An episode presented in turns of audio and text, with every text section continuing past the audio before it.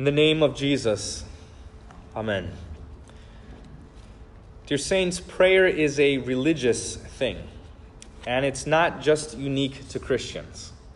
Every religion has prayers, every religious person prays, and they all have their own distinct teachings about prayer to their own deity or deities.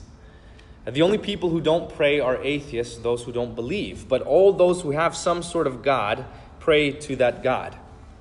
And at first glance, this seems like it's the one thing that brings the world together, the one thing that unites us. And this is when, uh, for example, there's any sort of tragedy or disaster, you see hashtags pop up everywhere saying, uh, hashtag pray for, you know, fill in the blank. Or after something tragic, I remember here in Orlando, uh, after the Pulse nightclub shootings, uh, all over social media. It said hashtag pray for Orlando, or after things that happen in Paris, pray for Paris, or pray for Las Vegas, so on and so forth. So this appears to be the one thing that we all have in common prayer. And so many think look, we all have our differences. We get it. We all have our divisions of doctrine and divisions of, of, various teachings. But let's put it all aside and unite in the one thing that we do best. Regardless of what you believe, let's all pray until something happens. We'll get together and pray to our gods. And there are two problems with this. Those who think this, either one, believe that all religions are leading to the same God, and that the more people who pray to Him, the more He's going to listen. Or, on the other hand, two, uh, we might, uh, those who do this might not know who the true God is. Uh, but they think, well, let's all pray to our respective gods because one of them has to be true, one of them has to be right, so we have a chance of somebody hearing our prayer. And so the first response that the, the more people who pray, the better, views prayer kind of as a vote. It views religion kind of as a democracy, where we all have a vote to, uh, we all vote to God to do our way. And so you kind of hear this when uh, Christians say something similar in times of trouble. They'll say, Pray for me. I need all the prayer I can get. Or they say, The more people who pray for me, the better. Uh, the second response is uncertain of the true God. And it takes a chance by getting everyone to pray. In this sense, prayer is about as good as a lottery ticket. So the view begins with uncertainty and attempts to gamble against the odds, hoping that somebody hears us. And you hear this when people say, Look, I don't care who you are or what you believe, just pray for me. Or how about this one? Uh, please send your thoughts and prayers. They don't really specify who to send those thoughts and prayers to, just the fact that they, you're praying and thinking is apparently enough. So the world thinks that even though we have profound doctrinal divisions, profound uh, divisions with other religions that are completely opposed to one another, that somehow in the, in the moment of tragedy and sorrow, we can all come together around prayer. They think, well, if prayer is our work and something we're supposed to do, then why don't we just do it together? Uh, sadly, there have been many Lutheran pastors, even, who have fallen into this idea out, out of either malice or weakness. And they participate in prayer services or prayer vigils. Uh, and this is when, after a tragedy, the state or local authorities will call a community service together with, uh, with whoever's around. And so they invite local clergy from around the area.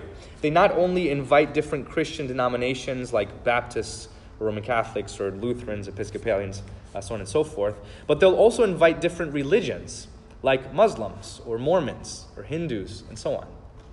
And they invite them all together to read a short verse from their sacred text and to offer a prayer. So one will give an invocation, uh, the other will sing a song, the other gives a benediction, and that's, um, that's what makes the service. So you have this rainbow of religions standing together and praying. To the world, this is a beautiful sight. The news and the media love it. Uh, you'll find this all over the internet. They pretend that we're all united in prayer and they're proud of it. But the truth is, you shouldn't be. When you see these things, you shouldn't be proud of that. This is called syncretism. And it happens when we bring other gods before the face of the one true God, when we do this without distinction. And you shouldn't be proud because this isn't evangelizing, as some might say. It's actually compromising. When Christian pastors who are supposed to preach that Jesus is the only way to the Father stand next to those who deny Christ and his work of salvation for the world, and when they offer their prayers with them as if they are just as valid as any other prayer offered there, then what he's actually done is compromise the gospel. He hides the truth in a heap of falsehood. He gives the appearance of unity when in fact there is no unity, it's a false unity. So, by simply participating in an event like this, he plays into the idea that Christianity is just another expression or another religion among the others, just another thing that we can all get together around. Those who do this play into the idea that there's no certainty of who the true God is. Pastors may do this, of course, with the greatest and purest intention and motivation, but it doesn't take away the fact that this act doesn't convert anyone. All it does is it causes Christians to stumble as they see their God, the Father, Son, and Holy Spirit, placed on equal footing with the idols and false gods of Islam or Judaism or Hinduism and the like. It causes the little ones of Christ to become scandalized as they see that their God is now unholy, as their God does not stand apart or that he is not different from every other God in this world. To join in a prayer service with those who deny God is to compromise that gospel. To pray with and alongside those who deny God's word is not using the name of God rightly. It's not keeping uh, that petition of the Lord's Prayer, it's not keeping his name holy. So I'm saying all of this today so that you know how the world views prayer. They think that no matter what our differences are, we can all agree upon and unite through prayer. But this is wrong. Because the reason we aren't united in prayer is because we aren't united in God, under the same God, the true God. Prayer isn't about the one who is speaking, it's about the one who is listening. Christian prayer is the only true prayer because the Christian God is the only true God. This is the major difference between when a Christian prays and when anyone else in the world prays. God actually hears us. God hears our prayers because He truly exists. And He hears us because we don't pray on account of our own merit or worthiness, but we're praying on account of, of the, and on account of Christ and His merit and His worthiness. And this is why God hears our prayers, not because they're eloquent, not because we've practiced, not because they're uh, really nice or lengthy. He hears our prayers when we pray in faith, when we believe in His dear Son who died for us this opens the ears of God. Listen to how Psalm 135 puts it Your name, O Lord, endures forever. Your renown, O Lord, throughout all ages. But the idols of the nations are silver and gold, the work of human hands. They have mouths, but they don't speak. They have ears, but they don't hear nor is there any breath in their mouths. Those who make them become like them. So do all who trust in them. That's the psalm. And what it's saying is that these false gods of the world don't hear a thing. They don't hear any prayers because they don't exist. But Christian prayer is the only true prayer because the Christian God is the only true God who truly hears us. The world speaks to idols that never listen, but you, dear saints, pray to a God who hears your every word, who knows your every thought, who interprets your every groan, who knows your every tear. And the God who hears your every groan and knows your every tear is the God who groaned and wept in bitter tears for you. No other religion in the world even dares to say this of their God. No one would even attempt to say of, uh, of their God. No other religion has even dreamt of a God who would suffer in the way that our God did suffer. They haven't even thought of a God who would redeem us for his sake with his blood, freely, by grace through faith alone. God doesn't only know that we suffer or that we're sad, He in fact knows our suffering and our sadness. He experienced it he acquainted himself with our tragedy and sorrow more than we ever have. He knows the pain of this life more than we do. He has suffered more than we have, more than we will, in a way that we have never suffered in this life. Because Christ was forsaken by his Father in heaven. The Father closed his ears to Christ, not listening to a word of his prayers and his pleas for mercy, so that the Father's ears would be open to you. That when you pray on account of Christ, God would hear everything you say.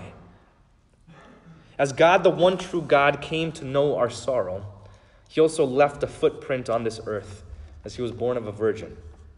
He didn't reveal himself in the wilderness to a man alone one day. He revealed himself to the face of the world. He revealed himself as he stood before the face of Pontius Pilate. He revealed himself as he stood there and he healed the lame, the blind, the deaf, and he raised the dead. He revealed what he came to do as he hungered and he thirsted and he thirsted on and bled on a cross. He learned our sorrow in order to take it away. This is the one true God, the only God that exists.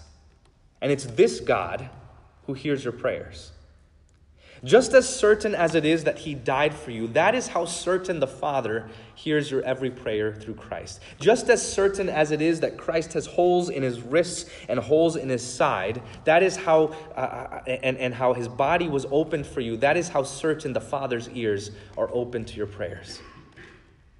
So, in times of tragedy, don't think that you have to unite with the world to get to God. Learn that He has united Himself to you by taking on flesh and becoming your Savior. As God talks to you in His Word, you respond to Him in prayer. When you pray to Him, He actually hears you, and He hears your prayers even if you're praying alone. Even if you're the only one uttering those words to God in that moment, if you're the last person on earth saying the Lord's Prayer, He will hear you, and it moves Him. You don't need the thoughts or the prayers or the help of pagans. God is not mo- more moved to act if we had a thousand people pray at once. Scripture says, The prayer of a righteous man availeth much. God hears your prayer, whether it's a thousand people or just you, and His will be done. You don't need to compromise the gospel to cry out to God. You don't need to put on a false veneer of peace and unity. You do have peace and unity in the midst of tragedy with God through Christ. So when you pray, you should have no timidity or uncertainty. Prayer isn't a gamble or an off chance that God might hear you. Hebrews says, Let us then draw near to the throne of grace with confidence, that we may receive mercy and find grace to help in time of need.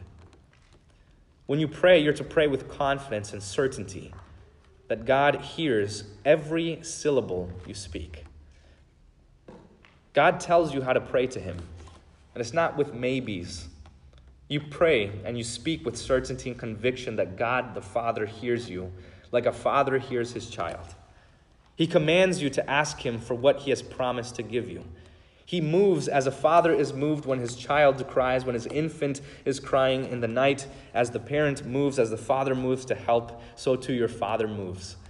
Your father in heaven who neither slumbers nor sleeps. So, in him and through faith in him, you may enter God's presence with all boldness and confidence. Don't be discouraged because of what you suffer. Put your faith in Christ knowing that He's your mediator between you and God. He hears you not because you're many, but because you are His children. He hears you because He loves you, because He made Himself to have blood, only to spill it for you.